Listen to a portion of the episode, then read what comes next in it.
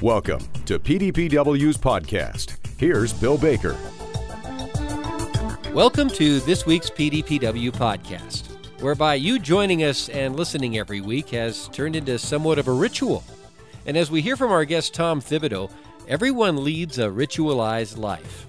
Rituals help us know where we stand and who we stand with, who we are and where we're going. We need rituals to remind us that we belong to each other. Here's Tom Thibodeau with this week's PDPW podcast on rituals.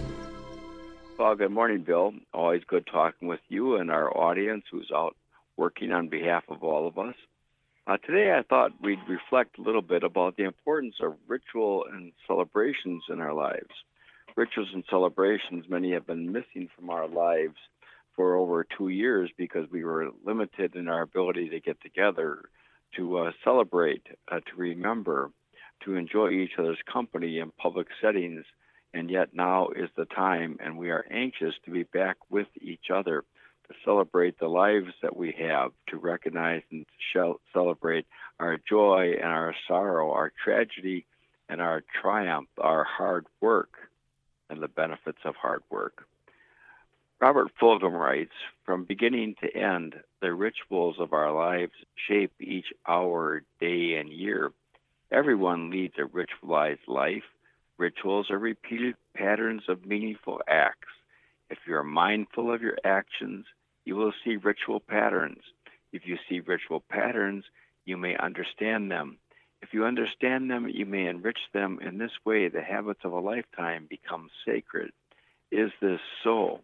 And then he goes on to write um, a series of propositions that he's come to realize as he's written and paid attention to the lives of others to be human is to be religious. To be religious is to be mindful. To be mindful is to pay attention.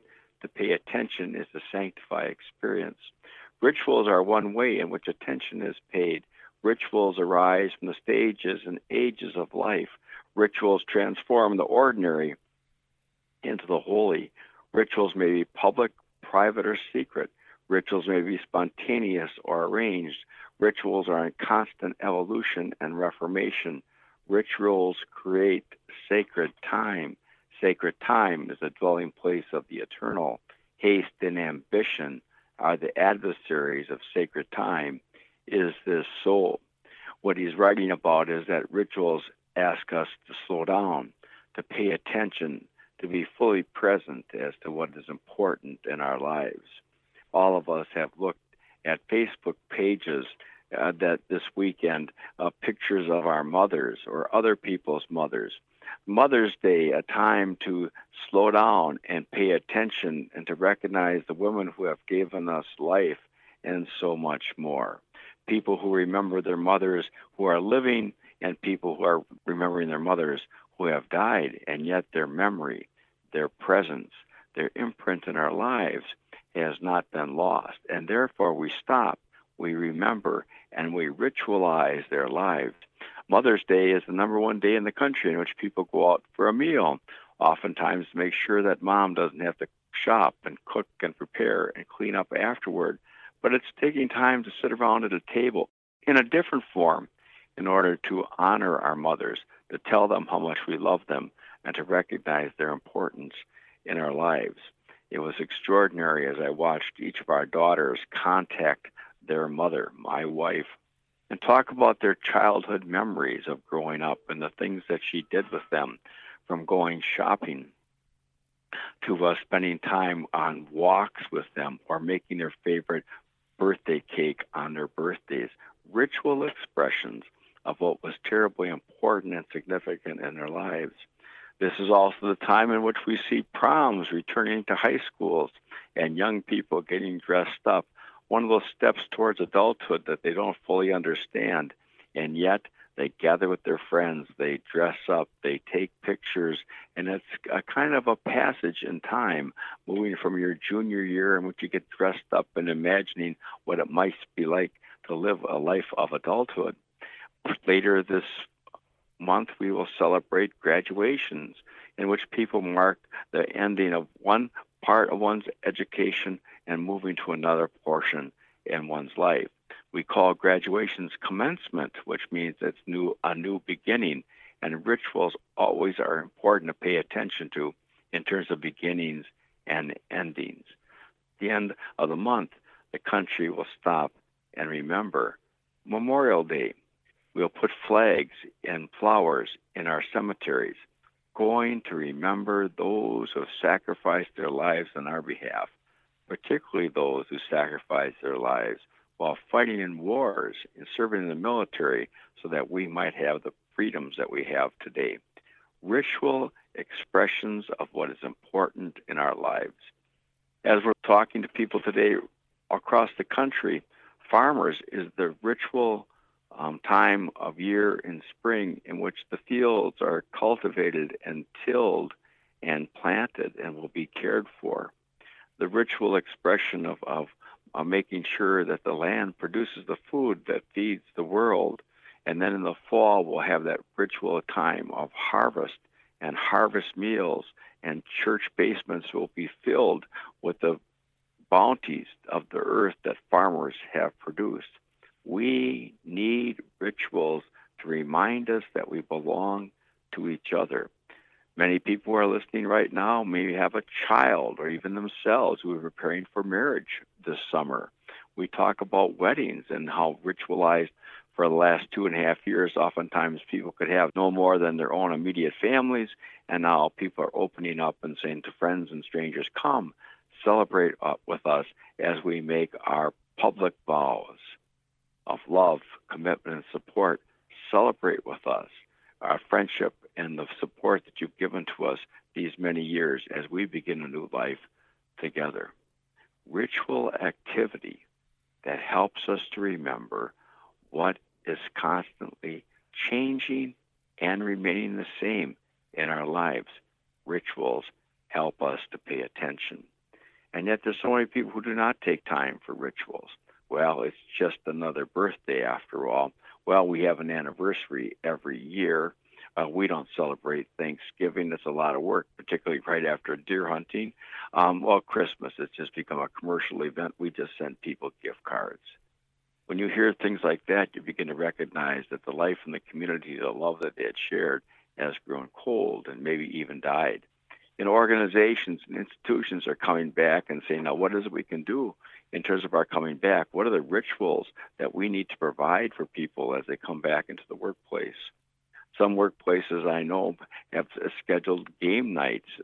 Again, employee picnics are, are on uh, the venue. I was working with one large manufacturing company that was bought out by another manufacturing company, and the new company now uh, eliminated the 25th anniversary dinners. Well, it caused such distress within the workplace. It wasn't about going out for dinner once a year with their friends, it was missing the opportunity to celebrate 25 years of work done well 25 years of commitment to this company, 25 years of relationships in which people's lives were celebrated and restored and kept safe by working together. And the new company didn't even recognize that. And then we're looking at employee engagement surveys and wonders why they were so low. Well, it's because people had not come together to ritualize and celebrate their lives. And we know how important this is for all of us. I teach a class on rituals and celebrations, and it's just profound. People are just amazed by what they learn about each other, their family rituals. One person brought in her mom and her dad, and they they showed us how to play a game that they play in their in their household.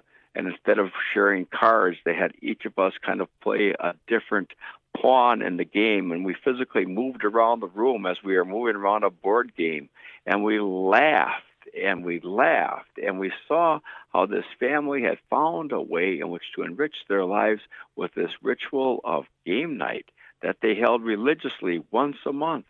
These were farm people who are working 12 to 16 hours every day, but one Saturday night of the month, they all gathered together for food, for beverages, and to play this game in which they laugh and retell the stories of their family. How important this is one woman was talking about how she works as a home health care nurse. And how difficult it is to transition from one's house to a long term care facility.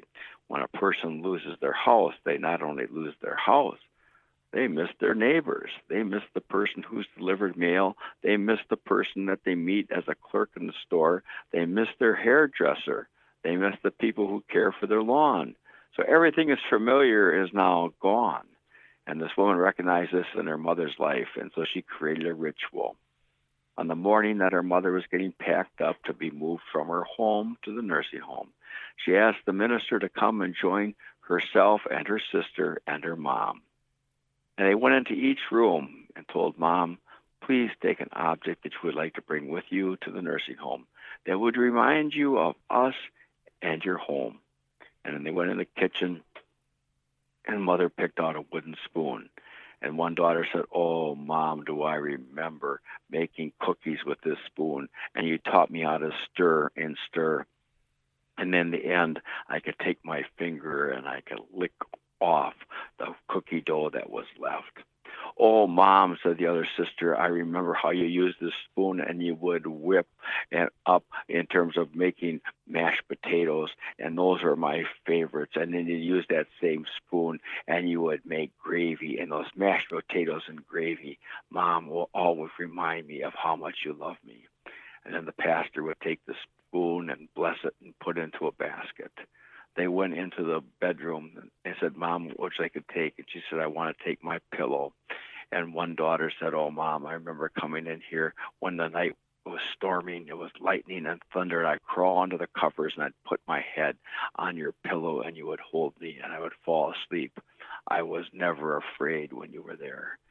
The other daughter said, Mom, I remember coming in on the nights that I had, might have the flu or have a cold, and I would snuggle up next to you and lay on your pillow, and you would comfort me and stroke my head, and the pain would disappear, and I would be able to sleep.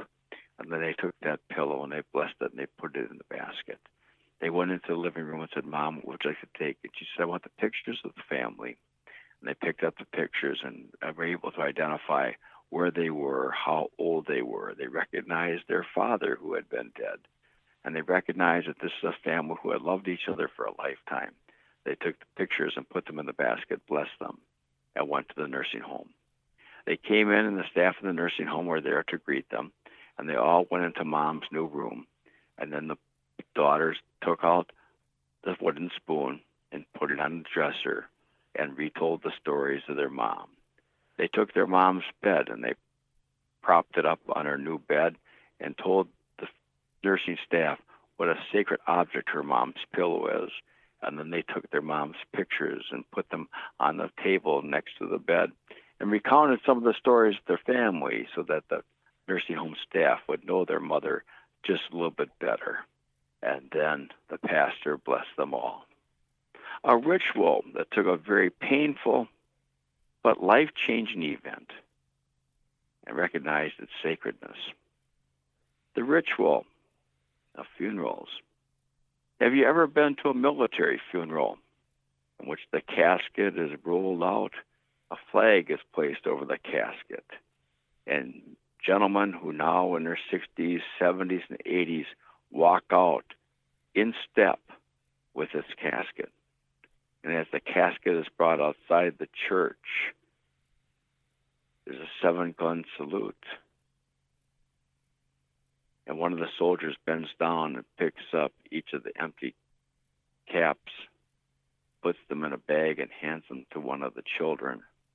And then these soldiers who at 16, 17, 18 learned how to fold a flag, pick the flag up by its corners, carefully and meticulously walk towards one another, folding the flag in a perfect triangle and then the ends are tucked in. And the soldier in the 70s walks up to the widow of the family, places the flag into her hands, steps back, and salutes. It's a ritual of reverence. Reverence, a ritual that says, Your life of service will never be forgotten. The rituals of our lives shape our lives People are looking forward to summer vacations, and there'll be the rituals of sitting around a campfire and roasting hot dogs and marshmallows and s'mores. Simple, satisfying remembrances of childhoods gone by. And the elders will tell their children about what it was like when they were growing up as they went out and sat around the campfire and retold those same stories. That's a lot different than sitting around a TV with everybody having their own handheld device, being entertained individually rather than celebrating what we have in common. The rituals of our lives determine who and whose we are and need to be seriously undertaken. What rituals do each of you who are listening need to create around planting, around Sunday dinner, around storytelling? Whose birthday needs to be celebrated next? How is it that you will pay attention this summer to graduations, Memorial Day, Father's Day, weddings? Rituals inform who and whose we are and hold our lives together. Yes, there's a great deal of chaos in the world. Yes, there's some uncertainty as to our future, but rituals help us to anchor, to know where we stand and who we stand with. Rituals, Fourth of July, back to school, Labor Day, rituals tell us who we are and where we're going. It's a great gift. Enjoy. Our thanks to Tom Thibodeau for today's message. Tom, a distinguished professor of servant leadership at Viterbo University. And for archive podcasts and more on demand programs, and for more on the professional development for today's dairy producer, head to PDPW's free website at pdpw.org. Until next time, have a safe and productive week.